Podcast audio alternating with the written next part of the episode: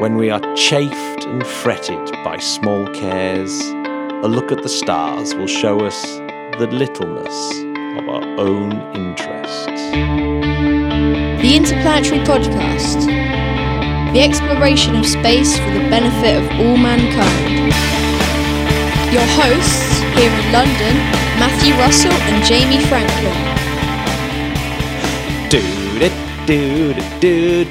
Oh yeah, baby, Maria Mitchell. You know what, Matt? I love that. I got chafed quite badly during the marathon. And did you fret about it? So when you said chafed, then it was like a flashback to a very sore point in my thigh. Oof. And did you look up at the stars and then realise the littleness of your own interests? Yeah, I often do that. Yeah, that's one thing I love about space, Matt. Is it makes me think, why am I worried about all those things today? Doesn't matter. I'll tell you a story that happened to me today. I went for a cardiogram thing. You know when they, and the doctor said, just lie back and remember, relaxing, you'll get the best results. So I thought, how am I going to relax? So I lay back on the bed, and I thought, I'm going to think of being in a canoe, on a lake, and running my hands through the water and creating little eddies in the water, and looking up at the Milky Way as if I was in a boat in the Grand Canyon or something, you know. Wow. And I just imagined that for about 3 or 4 minutes, and I think that worked. So I feel like I'm there now with you in the canoe. Yeah. Although that probably wouldn't be as relaxing for you, because I'd be annoying you with questions about Titan. Yeah, and then later on, I did have a discussion with the builders who we're just finishing up here, and the Birdman competition is coming up soon in Ilfracombe, where people, do that sort of Red Bull thing where you strap a pretend plane to yourself and then jump off the quay into the sea, and hope that you fly. Don't fly too close to the sun like Icarus, Matt. You know what happened? I know exactly, but I did mention the Titan, that you could literally flap around and actually get your weight off because the thick atmosphere and low gravity. Well, we should tell Red Bull, you want to do this on Titan, mate. Aye. So how is your heart, Matthew? We're all a bit concerned. I've simply no idea until I go for my results next week. Tune in next week to find out. Well, tune in next week for Matt's cardio results. Yeah. Good. Okay. Where were we? But yes. So who's Maria Mitchell?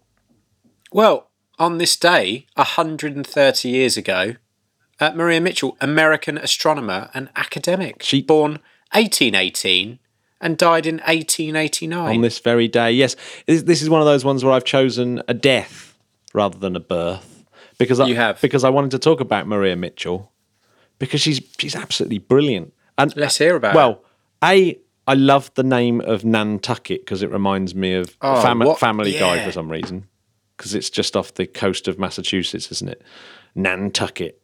And it sounds like somewhere you could get a really good fried chicken sandwich, isn't it? Down in Nantucket. Yes, so she was the first American woman to work as a professional astronomer. That is amazing. And also, Matt, the first woman to be elected Fellow of the American Academy of Arts and Sciences in 1848. Yeah, and the first woman to be elected in the American Association for the Advancement of Science in 1850, and remained the only woman for another 30 years. But do you know what she's famous for?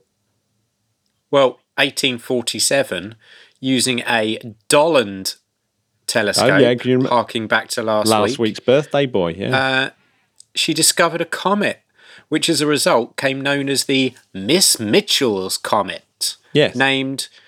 In modern words, its modern name rather is the C/1847 T1, as you'll know, Matt. Yeah, you're very familiar. Trips off the tongue, doesn't it? That one. But what was cool about this, and you'll like the ending of this, is she won a gold medal for the discovery of Miss Mitchell's Comet, and I think the initial discovery she did in her dad's name to get it published, but then she went on to do all the calculations and work out its orbit and then claim the discovery, at which point she was presented by King Christian VIII of Denmark a special gold medal, and he was handing out medals to people who were discovering comets using telescopes, because it's really hard to do. And that gave her worldwide fame because she basically, it legitimized American astronomy in Europe, not just women, but like American astronomy full stop in Europe, because rightly so, us Europeans looked down on the American astronomers. They just weren't really up to snuff. But maybe Miss Mitchell changed all that. I think she might have done. I love that. Christian VIII, King Christian. Yeah.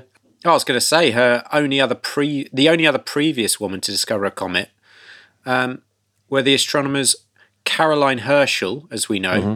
and Maria Margarethe. Is it Margarethe? Well, yeah, I think it is, isn't it? Yeah. Margarethe Kirch. Yeah, Maria Margarethe Kirch I've never heard of, obviously Caroline Herschel. Pretty famous. On the medal, this was almost my space quote for the week, was inscribed, non frustra signorum obitus speculama et ortus. Being someone that studied Latin to a very high level, Jamie, how does that translate? Well, it translates to, not in vain do we watch the setting and rising of the stars. Isn't that beautiful? It's actually beautiful, yeah, yeah. Taken from Georgics by Virgil. Book 1, line 257. I know you didn't want to say this, Matt, but you know that I've got a tattoo of that very saying in Latin just above my bottom. Just beneath the dimple. What's that dimple called? I don't know. It might actually be the ortus. But they were very prominent on Britney Spears. That is right. Yeah. That is right, yeah. So yeah, she was raised as a Quaker, but converted to Christian Unitarianism. What do Quakers believe? In having oats for breakfast, I believe. Yeah, that's the only image that comes to my mind.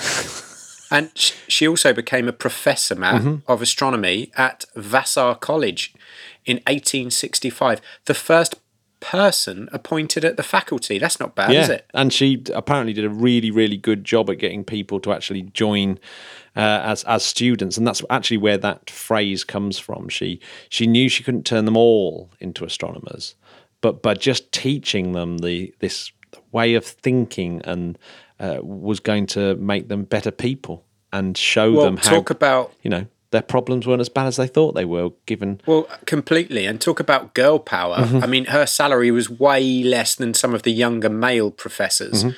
So she insisted on a salary increase, and she only went and got it. I mean, this is 1865. Yeah, and bear in mind, slavery was still in full flow at this point. So this is, she's a proper... bloody play. She's a legend.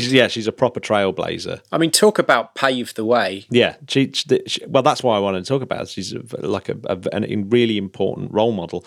And she even, in protest of slavery, by the way, she stopped wearing clothes made of southern cotton. So she's one of these people. No way. Yeah, so she's even got that trend, a modern trend of, you know, purchase power under a belt. Bloody hell. Yeah. She might be my favourite. Yeah, she's up there, isn't she? Well, I'll tell you what, can we get a photo, Matt? Whack this straight up on our IG account. Mm-hmm. Have they got an IG account?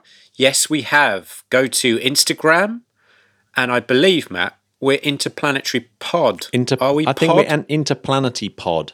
I think that's what it is. Yeah. The same as our Twitter handle. You'll find us. Yeah, just put Interplanetary Podcast Instagram, and I'm sure we'll come up. And if not, just go to the website, www.interplanetary.org.uk. Or actually, Jamie, you can go to these days, www.puttingtheacebackinto.space.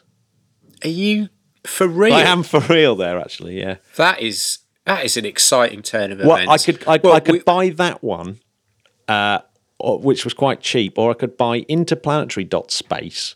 Guess how much that one was?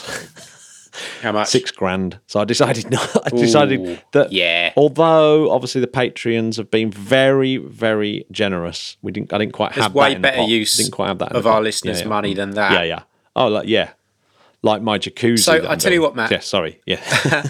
Going back to Mitchell, she never married, which, I mean, you would have thought she'd be snapped up after reading all this. Well, I think she was too busy with the stars. Maybe. Yeah, let's go with she was married to space. Ah, beautiful. That. Yeah. She didn't die in a particularly great way. She died of some brain disease, but Google have honoured her as a Google Doodle, by the way, on August the 1st, which is her birthday. So we could have waited a month and done her birthday, but I was just so eager to do her today that we can't let it go. And it was the fact that it was the 130th anniversary as well. So yeah, absolutely, incredible. Yeah, I love Maria Mitchell. I'm going to look much more into her and maybe write a sort of bigger blog post about her on the podcast. I think we should. She definitely deserves it. Yeah, ledge, total ledge. Yep. So, Jamie, did you get up on Tuesday morning to watch the Falcon Heavy launch? Well, I didn't, but I heard very soon afterwards about it, and seems like it was a good one. Oh, yeah, it was really good. I mean, it was at night time, so the pictures weren't quite as good. Although when the boosters came down, it looked so weird because they were sort of white, so presumably they were. Yeah. It was being filmed in some kind of heat infrared thing. But it was quite detailed, but it was really, really cool. I mean, the coolest bit, even though I suppose for everyone involved it's not the coolest bit, was the attempt at the centre core coming down and landing on the barge out at sea. Barge was 1,200 kilometres away in the Atlantic Ocean. So, absolutely miles out, and about 1,000 miles out, I suppose. So a long way out, and of course there was so much energy to get rid of, and it looked like it was going to land quite successfully. It kind of looked like it was coming down above, and then suddenly you saw it whizzing past the back of the boat and blowing up. So, right, fair enough. It didn't even. I have to say, it didn't even look close to happening. But you can't win them all. Better luck next time, you know. Actually, Jamie, did you know what I thought we should start doing? Because I heard this on another podcast. I can't remember the name of the podcast now, but it was judging everything as a 5-star review. So, you know, what do you give, for example? What do you give out of 5? Do you give Maria Mitchell? You know, well, it's probably 5.5. 5.5 out of 5. Okay. That's good. What about Falcon Heavy? For the centre core, I'm going to give it 2 out of 5. It was a good attempt, but... Yeah, 2.5 out of 5 for this. But Falcon Heavy as a thing, 5 out of 5. No, I'm going with 4 at the moment. Going with 4 until it's like... 4 until they're nailing everyone. Well, no, until it's like... properly reusable, as in like the centre cores come back and then the next day they're being used. That would be cool. All right, let's go 4 out of 5. 4 out of 5 at the moment. So yeah, so 12 hours after the launch, the US Air Force were declaring it a complete success. So they tweeted, all satellites are on orbit and have made contact. So that...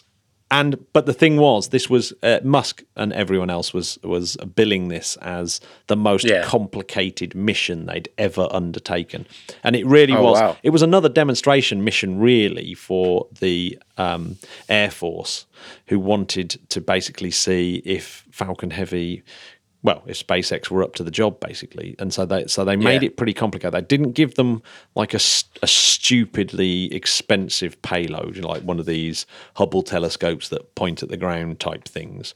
So what they did, it was a rideshare mission, 24 different satellites on board.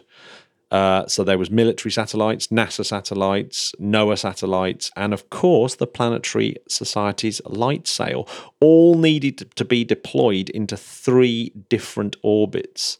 So the Merlin, easy. So the Merlin engine of the upper stage had this complicated sequence where it had to do 4 burns over 3 hours. So that's pretty impressive. So. A lot of energy to get to where it had to go very, very fast, hence the barge being so far away, 3 different orbits, getting all the payloads in, but apparently all the payloads are in place. So SpaceX, other than that slight hiccup with the center core, which I don't think anyone was really thinking they were going to nail it, actually. They completely cocked up. And the massive bonus here, the super bonus, is that they managed to catch one of the fairings as well for the first time. Well, that's not bad, is it? No, it's amazing. So, 5 out of 5 for the fairing. No, for the fairing. No, it's got to be 2.5 out of 5 because they only caught one half, didn't they? Miss Tree ship was the ship out at sea with them. I see what they've done there. Miss Tree ship. I mean, it looks ridiculous. I mean, if you were to sort of get a child to design a way of catching something falling from the sky, it's the kind of thing that they would do. Yeah, but it's clearly working. $6 million they cost the complete payload fairing. Wow. And so, they're going to try and reuse that payload fairing half sometime later this year. So that would be pretty cool. Well, I should think they do.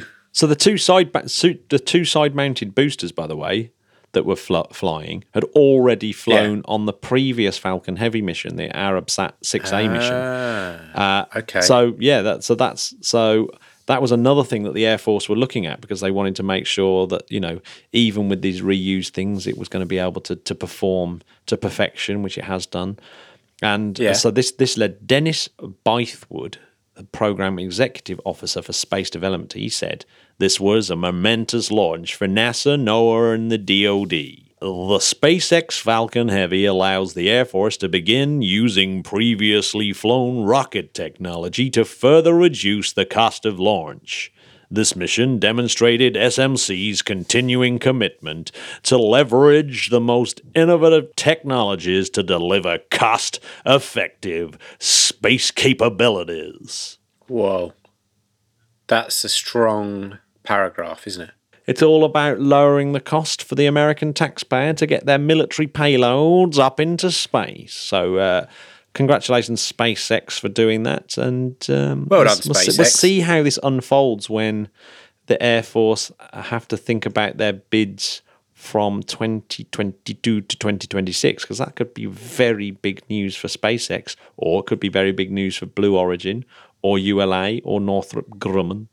Who knows? Who knows? Watch this space. Anyway, Jamie, shall we? Yeah. We got a pretty long interview, a really good one. I really enjoyed this interview. A lovely chat. This was great, wasn't it? Lovely chat. And we were in the same room.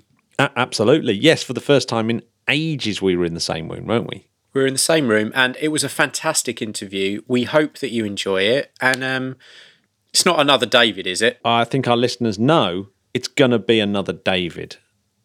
I mean, it's just insane, isn't it? But we're really excited because this was really great, and we're really excited about the film, especially considering it's got your favourite, Harrison Ford. Harrison Ford. Isn't your nephew named after Harrison Ford? He is. Yeah. Amazing. It's absolutely a legend in our family, as in many families, I'm sure, but. Yeah, so Harrison Ford is the narrator of this fantastic documentary. Who's it by, Matt? It is by David Fairhead. And what's the documentary called? And the documentary is called Armstrong. You're going to really like this, and be sure to check out the documentary when it hits in... Well, it's not far away, is it? We should go and see one of the opening, because it's out in cinema. It's going to be out in cinemas. You'll hear in the interview the type of release it's going to have.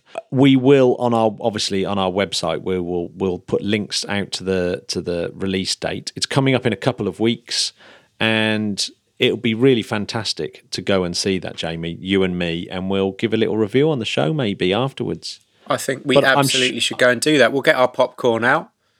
I'm sure it'll be excellent because David's been involved with lots and lots and lots of films, including lots with our previous guest, Chris Riley, as well. So, that's right.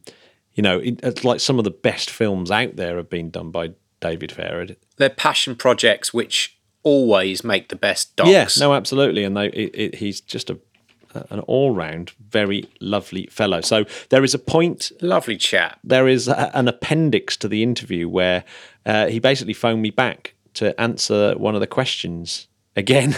Because he yeah, you've not heard it, have you, Jamie? Because this you've gone home at this point, so he phoned me back. This is news to me. So you'll see. It's a very interesting point, and really great to hear about Armstrong. Oh, but shall we roll the tape? We shall roll the tape. But before we do, I will say that the next week's guest is also a David. Come on. And there's a lot about Armstrong on that one. As we move towards the Apollo 11 50th anniversary, I think we'll probably ramp it up a little bit on the Apollo 11 stuff. But yes, here's the first of them, I suppose, is Armstrong and the interview with David Fairhead. Roll it. Écoutez. The Interplanetary Podcast, putting the ace back into space. Okay, we are very excited. We have David Fairhead on the line, the director of upcoming incredible documentary called Armstrong. David, how are you? I'm very well, thank you. Well, thank you so much for joining us. This is really exciting. Me and Matt are big fans of your past work, but before we talk about your past work, let's of course talk about the incredible documentary that's about to come out. So, firstly, can you tell us a bit about the film and when it's due out? The film is due out on July the 12th. It's got a nationwide release across the UK, and it's also getting a simultaneous release in the US at a smaller number of cinemas. So it's very exciting for us as well. It's also going to be released in Australia and New Zealand. I don't think that's simultaneous, but it's following hard on the heels of the release now.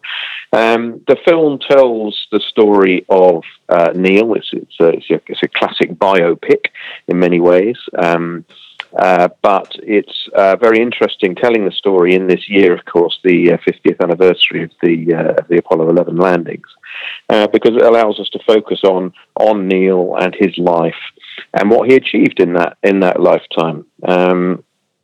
He was quite an extraordinary person, because in many ways he was completely ordinary. He was quite shy, quite retiring. He didn't like the limelight. But he was particularly good at the things he was good at, and that was, initially he wanted to be an engineer. He realised that at a very early age, probably 8 or 9, he wanted to get into aeronautical engineering, and then decided that it might be a good idea to learn how to fly. So at the age of 16, he learned how to fly. And then he wanted to go to university to study aeronautical engineering. So the only way he could afford to do that was to take a scholarship with the U.S. Navy. They paid for him to go into the university, and then halfway through that, he got called up for the Korean War. And so, his life was really just a series of ambitions that he had, that because he was so good at doing what he did, it led him on to the next thing and the next thing and the next thing, and until probably much to his surprise, he finds himself stepping out of the Eagle onto the lunar surface. It is an incredible story. So when you were first deciding to put this film together, what did you think you could do that added to the story, make it new and make it fresh? Well, that's a very good question, because his story has been told before. And in fact, before I was a director, I was a film editor. In fact, I was a film editor for 30 years. And in 2012, I edited a film for the BBC about Neil Armstrong. So, I was very familiar with his story, and I made that film with colleagues and friends. So it was very fresh in my memory, and I just wanted to try and achieve something that was a bit different. I was working with a different group of people this time round, and so we had various discussions amongst the team. And we decided that we wanted to have the narrative, if you like, dictated by Neil's own words. And so we did an awful lot of research into things that Neil had said, interviews he'd done, things that he'd written, speeches that he'd made, interviews that he'd given, and bit by bit we kind of pieced together a narrative spine, if you like, for the film. And also, David, you had access to Neil's family, some of whom, I mean, Rick and Mark, his sons, I know that they were in the film as well. I mean, is this going to give extra insight to the man that many people, of course, know who he is because of what he did on the moon, of course, but maybe a bit of a deeper insight into how he was personally as a family man? Well, I hope so. I mean, you know, in some ways we're going over ground that was covered in First Man as well. But of course, that was, although based on truth, that was also a work of, you know, it's a drama. So you could say it's a fiction, even though it's based on, absolutely, quite closely based on a true story. But there's an interpretation in that film, you know, with the acting and the direction. And in a documentary, you have more. There's much more emphasis placed on what are the actual.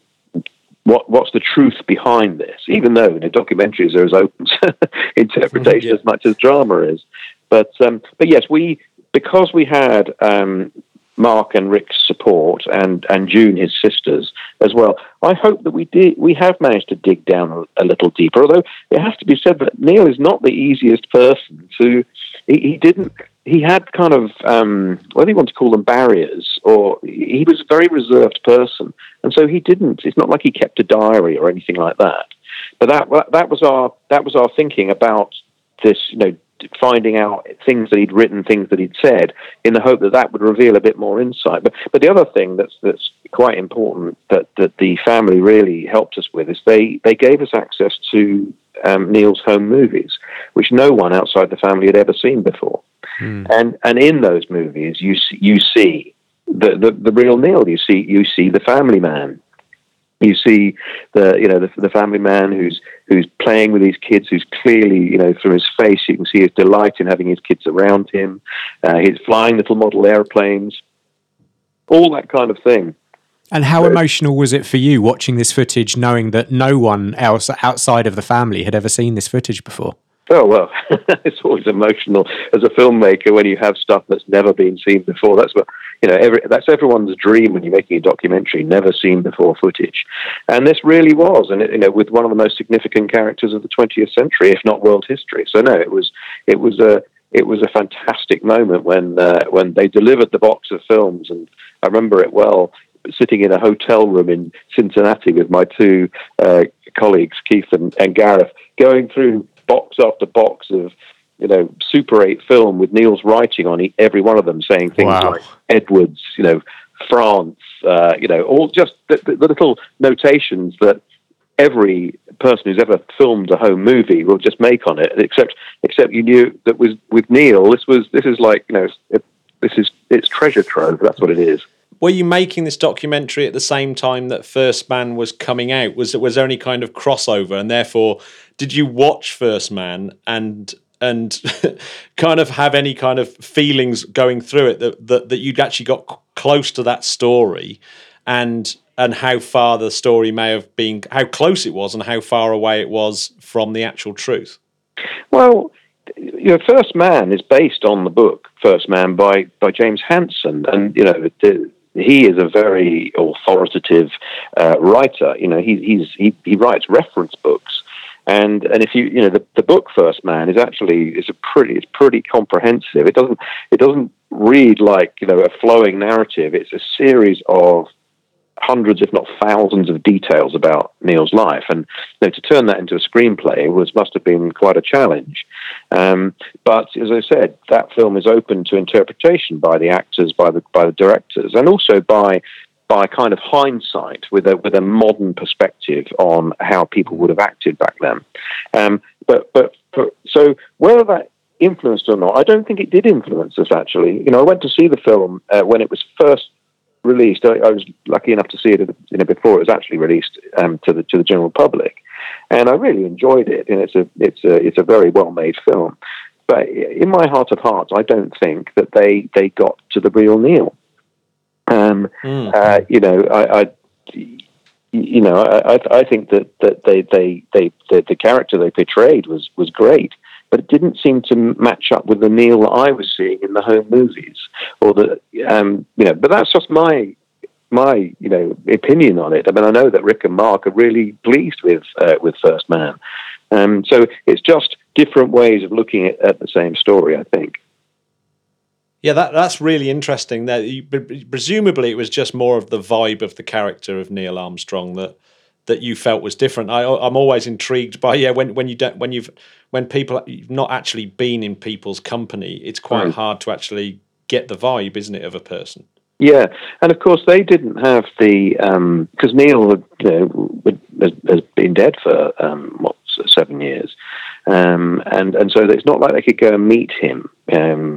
A lot of actors would go and meet the person they're playing, and get to know what they're like. And but Ryan didn't have that opportunity to do that with Neil, so everything was sort of secondhand, I suppose. But then, he might throw back that back to me and say, "Well, you only know him through the archive film," and that's true as well. Again, I come back to that word interpretation. I think that's what it is. It's a good point. There's a bit of a connection to Jamie's favourite film, Blade Runner, that Ryan Gosling's other half, Harrison Ford, narrates this. Your film. That's it. The circle is now complete. So the circle's complete. Right.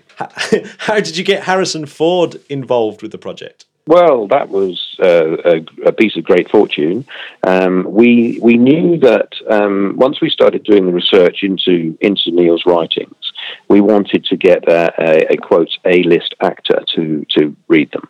And on my previous film Spitfire, we'd got Charles Dance to read that. But Charles was, he's got this fantastic English accent, and so he was absolutely perfect for that. But for Armstrong, we wanted a more of an international star, if you like, and in many respects, it had to be an American star. And we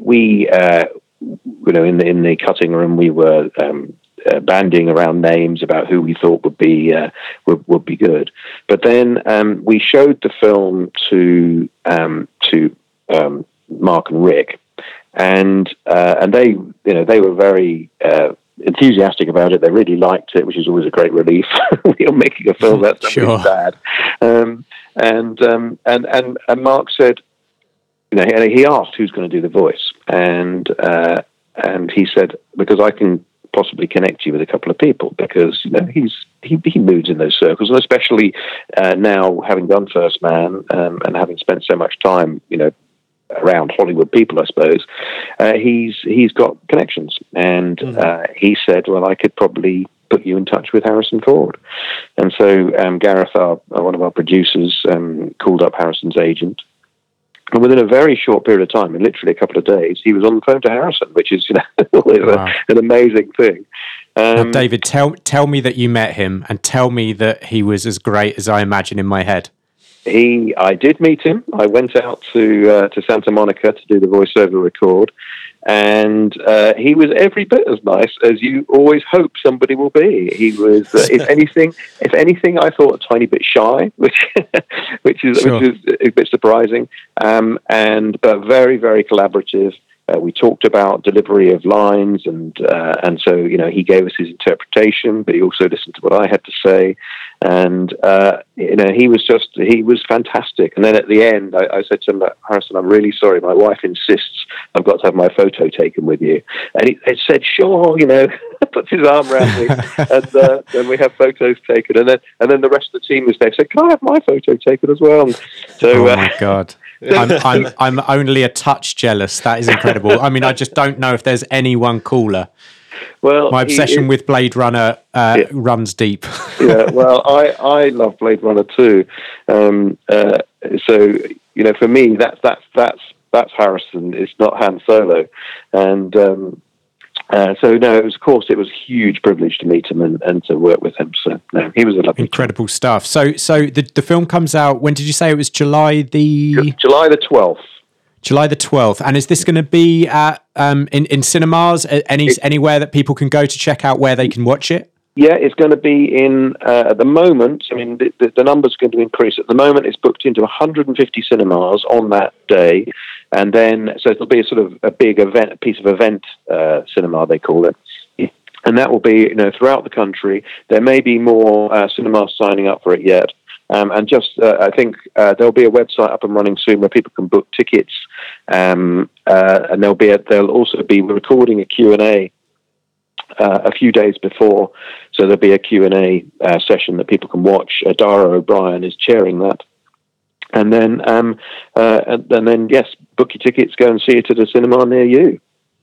absolutely incredible. We will be the first in line, I think, won't we, Matt? Absolutely. But, well, yeah. Because obviously this is the huge Apollo year, the 50th anniversary. Yeah. Do you have any kind of thoughts on this new space race that we're kind of seeing now, and I suppose this Artemis, for example? Do you have any? Have you? Are you a sort of massive space geek like Jamie and I? Is that something that you follow adamantly? Well, adamantly. Yes and no. It's a funny thing. I'm old enough to remember seeing Neil, step off the Eagle and walk on the moon on a grainy black and white telly in Hong Kong, where we lived at the time. So it's always been, funnily enough, a kind of an event in my life that I've always remembered, and so I've always had an interest in it. But it wasn't until, I suppose, round about 2000, I think it was, 1999, when the BBC did a series called The Planets, first time round, and I was the editor, one of the editors on that. And I remember we cut a story about Apollo 12 landing on the moon, and suddenly all these kind of feelings within me came rushing back about how exciting I found spaceflight. I'd kind of buried it under my other great love, which is aviation, and since that time, really, I've gone from editing films about an awful lot of films about space. You hinted at it earlier, so. A lot of stuff for the BBC, and then I did a film called In the Shadow of the Moon as an editor, which director was David Sington, and we took that to Sundance. We won a big award at the Sundance Film Festival, which we were over the moon with, no pun intended, Well, I think the thing is, once you start getting a track record for doing stuff like that, people come to you with films about similar subjects, and that's why, to answer your previous question, I've ended up doing so many films about space flight. But if I have to be honest and say it's not my greatest passion, because for me it's aviation and airplanes and aviators. They're the things I love. But with Neil, of course, there's a massive crossover, because Neil really painted himself as an aviator. He just happened to be an astronaut for a period of time, but when you consider what else he did, Navy fighter pilot, flew the X-15, the most incredible rocket plane that's ever been built, and then he flew gliders as well. His career in aviation was extraordinary. So then your Spitfire film must have been a peak of your career in terms of a passion project. Well, that was a massive passion project, I can tell you that. It was hard work. But we were so... And did you get to... I haven't actually... forgive me because I've not seen it yet, but did you actually get to fly in one? No. I know, a bone of great contention. The budget all had to go on the screen, not on joyrides for me and my co-director, Anne. Well, I'm sure it could happen one day. One day, let's hope so. Let's hope somebody's listening can make that happen. There we go, listeners. If you own a Spitfire, please get in touch. I'm right in saying, aren't I? Yeah, I'm right in saying, aren't I? That because Neil Armstrong was a civilian pilot, essentially, he wasn't in the military. He was also better paid than the rest of the Apollo astronauts. Is that right? Well, so I understand. I read that just recently, actually, because he was already employed by NASA. This is one of the things, actually, a bit of detail that we turned up that's not actually in the film. But he, unlike most of the astronauts who applied to join to NASA, he was asked to apply for the astronaut program. But he was actually already working for NASA at Edwards Air Force Base. The X-15 was an Air Force and NASA project, so he was already on the pay scale. So I guess that's why he ended up being paid slightly more. But all the astronauts, as well, as I'm sure had this deal with Life magazine, which meant that they had to submit to having their every move photographed. But for this, they got paid a sort of fairly handsome access fee, and I think that was. That was something that it compensated the fact that they didn't have private lives anymore. Yeah, but probably not for Neil Armstrong. It would seem. It does seem that's the one thing that he really couldn't cope with. Well, that's right, yes. I mean, he could cope with near-death experiences every time he flew, but the press was a different thing, and that's there's the film itself. There's a sort of little sad turn, from the success of the Apollo missions for him, and then that realization that he didn't want the limelight, and it's the absolute antithesis of the celebrity culture that we endure today, where people are famous for being famous, not for doing anything, and who crave the attention. And Neil was the absolute opposite, as were most of the astronauts. I don't think when they signed up for it, I don't think anyone really thought it through. But but they could have seen it, because the same thing happened to the Mercury astronauts as well. Absolutely, and I was just going to say, you're just talking about social media in today's society and the young kids growing up with that being the norm. Incredible to, I mean, a lot of them won't understand just how famous these people were. I was watching a YouTube documentary about Yuri Gagarin the other day about how much of a rock star he was, as Neil was in America and the world. When he did his thing, I mean, it was unparalleled back in the day, wasn't it? Well, it was.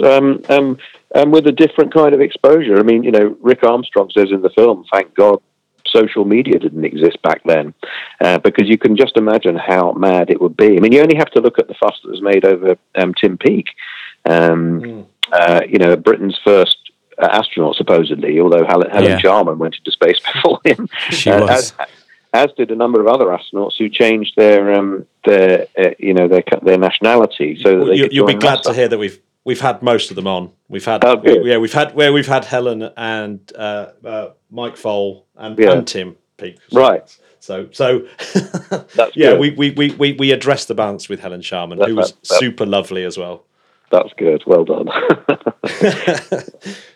I've kind of got one real last question, I suppose, and that is, over this entire making of this one documentary, is there one thing that's really stuck with you that you were so pleased to find out, or shocked to find out maybe? Was there something that you went, oh, wow, I really didn't know that, or I really didn't realise the extent of it? Oh, I hate questions like this, because there's always you rack your brain to think, oh my God, what was there that we found out? Was there a standout thing? I don't know. I mean, I suppose one of the things, we were very privileged to, when we filmed the interview with his sister June, we filmed it in the house that she still owns, but which actually was her grandparents' house, and that was the house where Neil was born. And I think for me, and there's something very personal as well about the fact he was born in 1930, and my dad was born in 1930 as well. And it's the fact that he was born as a kid who grew up in rural Ohio, and he went on to be the first man to stand on the moon. And I know that's not exactly a groundbreaking thing for me to say, but I still find it incredible that someone who was born the same year as my dad went on to achieve that with the technology that was available at the time. And one of my great sort of bugbears, as I'm sure it is yours, is people who try to deny that the space program, the Apollo landings happened and all the rest of it. And I just think they are missing out on so much, because it is such an amazing story, not just for Neil, but for mankind as well. The fact that we could make that technology work, we could, all the developments that had happened, throughout the 20th century that led to that pinnacle, that incredible achievement of him stepping onto the moon. Well, it's still arguably the greatest achievement of mankind, surely. Well, that's right, and it still sends shivers down my spine. And, when we were editing the film and Paul Holland, the editor, was just, I mean, he didn't really know that much about the space program, but by the end of it, he was an expert. And it's just, that those little moments of comms where we can see you on the ladder now, Neil, things like that still make me shiver, because they are just, it's just amazing to think that they managed to make it happen, and that they also managed to make it happen in that decade, just as Kennedy had challenged them to. So all in all, I suppose there's not just, I haven't really answered your question. It's not one surprising thing, but it's just the fact that they achieved it, and Neil achieved it. But as he would say, on the shoulders of 400,000 other people. So perhaps the thing that I love most about Neil is his humility and his ability or his desire to share the achievement with all the other people. I think perhaps that's it. Hear, hear. That's a perfect answer. When you were talking about the technology that they had at the time, how much memory was there, Matt, on that computer? Not much. It's ridiculous. There is one weird factor, and I think it's right. I think virtually all of them were born in 1930. That sort of tranche of the astronauts, and yeah. it's the same year that sliced bread was invented, or something ridiculous like that. Just well, we to all put know it into more useful. Yeah, exactly. In its kind of historical context, that kind of makes you realise just how fast things moved from the birth of Neil Armstrong to him standing on the moon. Well, that's right. Well, the answer to the question that you just posed there was 32 kilobytes of memory in the lunar module computer. And that's another reason why people say, oh, they could never have done it. The computers weren't powerful enough. Well, what it tells you is that it's not how big it is; it's what you do with it. And absolutely, it was the skill in using the very, very limited computing power they had to nevertheless do what they needed it to do, and that was absolutely amazing. And at the time, NASA had more computing power than any other organization on Earth. I think they had 4 megabytes. Now, of course, your fridge has got more than that. But it's a staggering fact that is what they were working with. But at the time, it was the absolute cutting edge. Well, I think there's definitely lessons to be learned there. Yeah.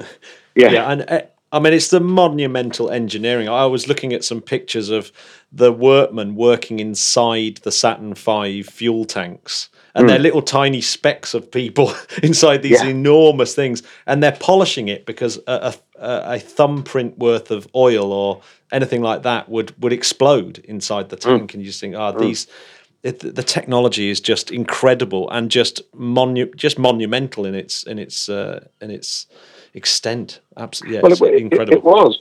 But at the same time, as with a lot of great engineering, it's about making it simple.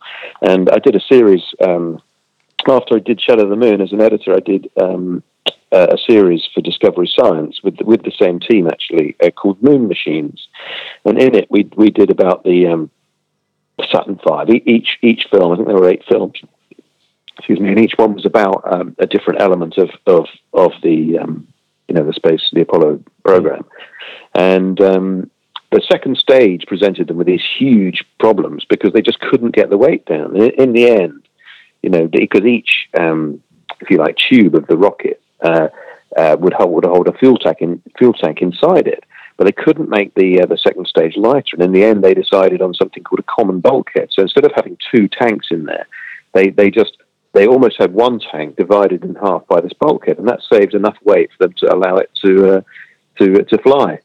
And it was simple, elegant solutions like that, which made it all possible. You also have to remember that they were all different contractors working on this stuff, and they all had to, and they'd all bid to win the contracts, but then they all had to work to these sort of common standards.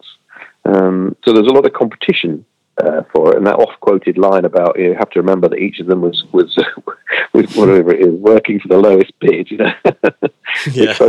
which focused everyone's minds a bit. But no, incredible achievement. Well, David, here's a last question for you from one of our listeners, Andy, who said that he's wants to become a documentary maker. Now he wants to know what tips you've got, or would you just say stop right now, do something else?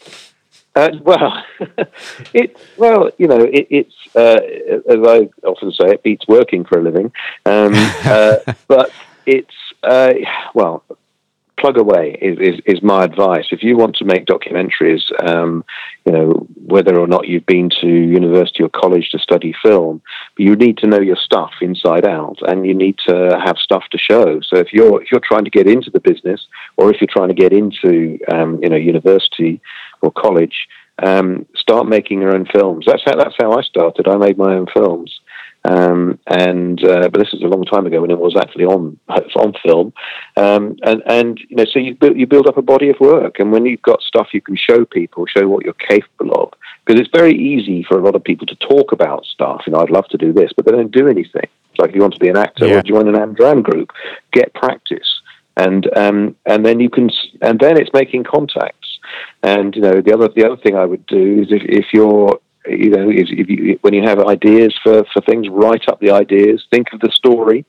What's the story you want to tell? Because documentary isn't just pointing a camera and letting events unfold in front of you. A documentary is every bit as much telling a story as a feature film, as a drama is. The difference is that a drama has a script before you go and film it.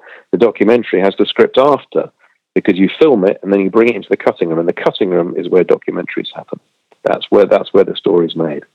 So that's my top tip. Yeah, that is a top tip. That's great. That's a great one. Mm. Thanks very much for joining us. And I'm really looking forward to the film. Yeah, we are very excited. All right. Well, fantastic. It's been really enjoyable chatting to you guys. Absolute pleasure. Yeah, thank you very much. So listeners, get ready for the info of what's arguably going to be one of the best documentaries of the year, Armstrong, with narration from the one and only Harrison Ford. David, thanks so much. Thank you very much. Okay.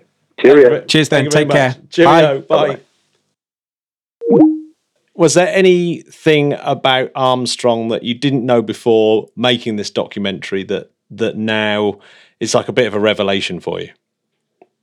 Well, yes, there was. And, because Neil's story is quite odd, because it's familiar. We all know that he was the first man to walk on the moon, but there was so much more to him. Even though he was this very modest, kind of almost humble man who didn't like the limelight, but he was also a very thoughtful person and considered things. And part of the narrative structure, which I mentioned, was that we went through the archives to try and find things that he'd written, speeches that he gave, interviews that he'd partaken in. And we went to Purdue University, where all his archives are kept, including, it would appear, the entire contents of his home office. They've had to file through all this stuff. But we started looking through copies of speeches that he'd given, that he'd written for various events. And there was one that we found, I think it was from 1972, and it actually was a speech that he gave at Purdue, which was where he had gone to university. And in it, he talked about what it was like to stand on the surface of the moon, which is the question that everyone asks him. But he gave this very, very reflective answer. And it was all about how standing on the moon and seeing the Earth high above you made you really think in a completely different way about our planet. And he talked about seeing it there as the only splash of color in the sky, because it's against this backdrop of black, and about how precious and fragile it appeared. And then the kind of sucker punch was that then he talked about how it needed protecting, and it needed protecting most of all not from alien invasion or asteroid impacts, but it needed the protection, or needed protecting, from its own population. And that really struck me as quite extraordinary, because this was 50 years ago.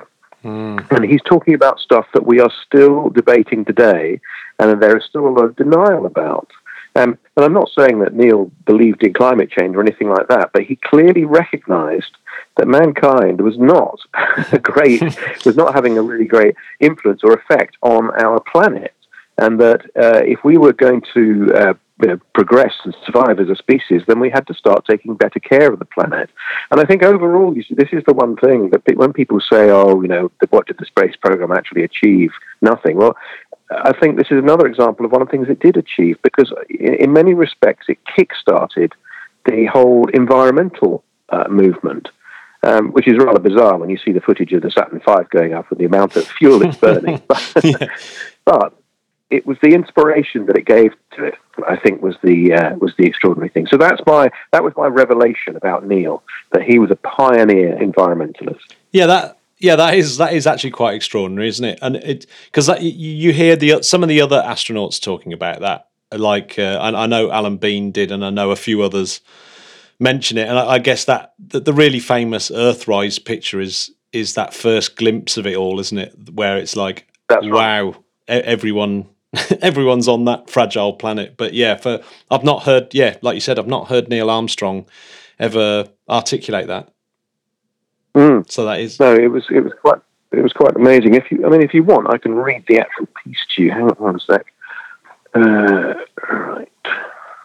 So in the film, of course, it's read by Harrison Ford, so he does it a lot better than me.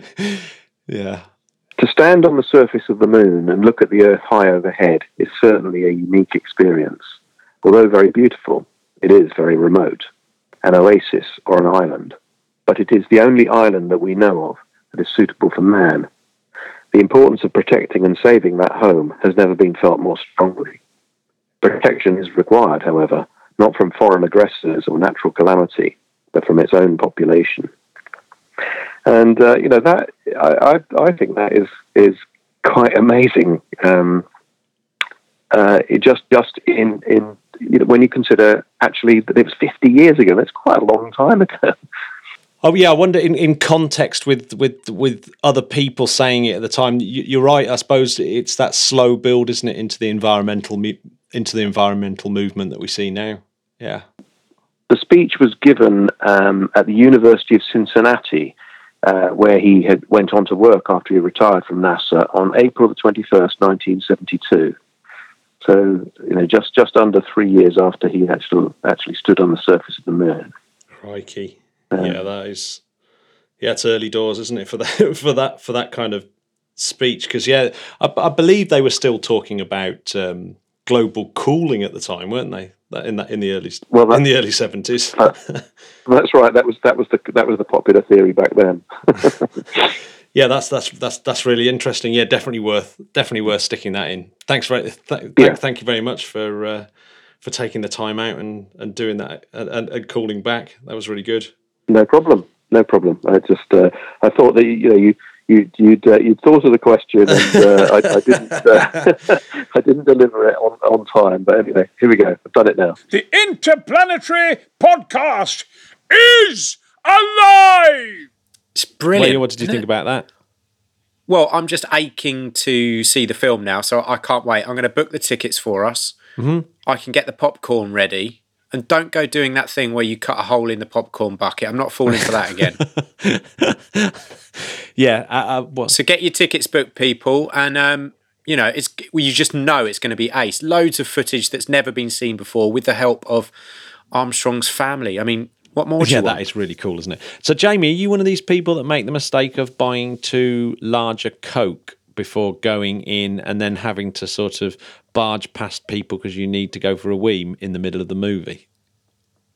Do you know what? I don't think ever have I had to go to the toilet in a film because I plan it very well. Plan it? Is that a space film joke? Yeah. Oh, did you like to see what I did there?